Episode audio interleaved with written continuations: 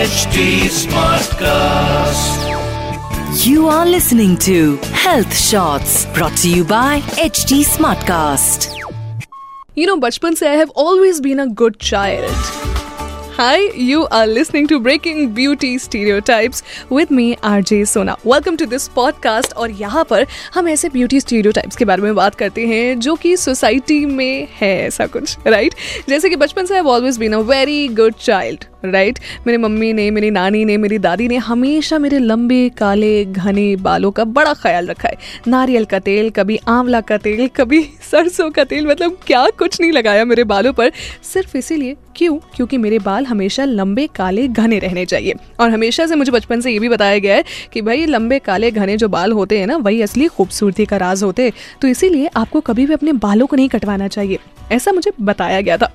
फिर जैसे जैसे मैं स्कूल से, कॉलेज में आई, तब भी मैंने इसी चीज़ को फॉलो किया सोसाइटी के नॉर्म्स को ना तोड़ते हुए और आगे बढ़ते हुए।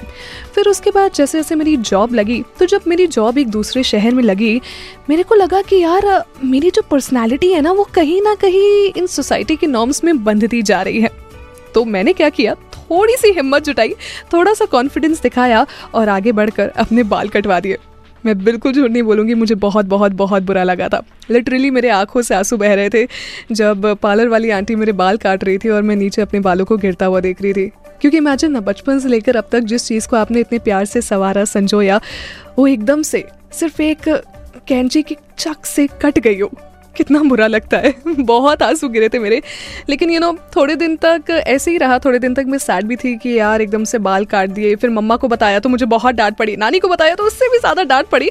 लेकिन उसके बाद ना धीरे धीरे जब मैं खुद अपने बालों में कंफर्टेबल हो गई ना तो मेरे को सब अच्छा लगने लगा। मेरे को एक अलग तरीके का कॉन्फिडेंस आया। मेरे को लगा कि ऐसी तो ब्यूटी स्टीरियोटाइप्स को तोड़ना है यार। क्यों हमेशा हमें ये दिखाना है कि लंबे, काले, घने बाल ही एकदम सही होते? क्यों हम ये नहीं दिखा सकते कि ऐसी भी कोई बात नहीं है यार? जो छोटे बाल होते हैं, उनका भी एक अलग चाम होता है।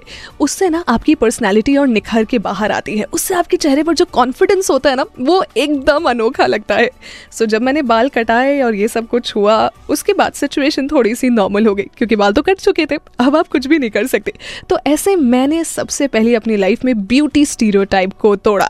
सो so, ऐसे ही breaking beauty stereotype should be very normal छोटे बाल अच्छे लगते हैं कराओ। हाईलाइट्स अच्छे लगते हैं कराओ। It is absolutely fine until unless you are confident under your skin everything is fine always remember आपको सोसाइटी के साथ ज़रूर चलना है लेकिन सोसाइटी के हिसाब से नहीं अपने हिसाब से चलिए। जो आपको अच्छा लगता है वो करिए। वेल well, मुझे फ़िलहाल के लिए breaking beauty stereotypes yes this is one of my favourite things इसीलिए अभी currently I have literally short hairs highlighted in blue it gives me confidence to the next level well next level से याद आया कि अब सीधे next week होगी मुलाकात in breaking beauty stereotypes thank you for tuning in You were listening to Health Shots brought to you by HT Smartcast. HD Smartcast.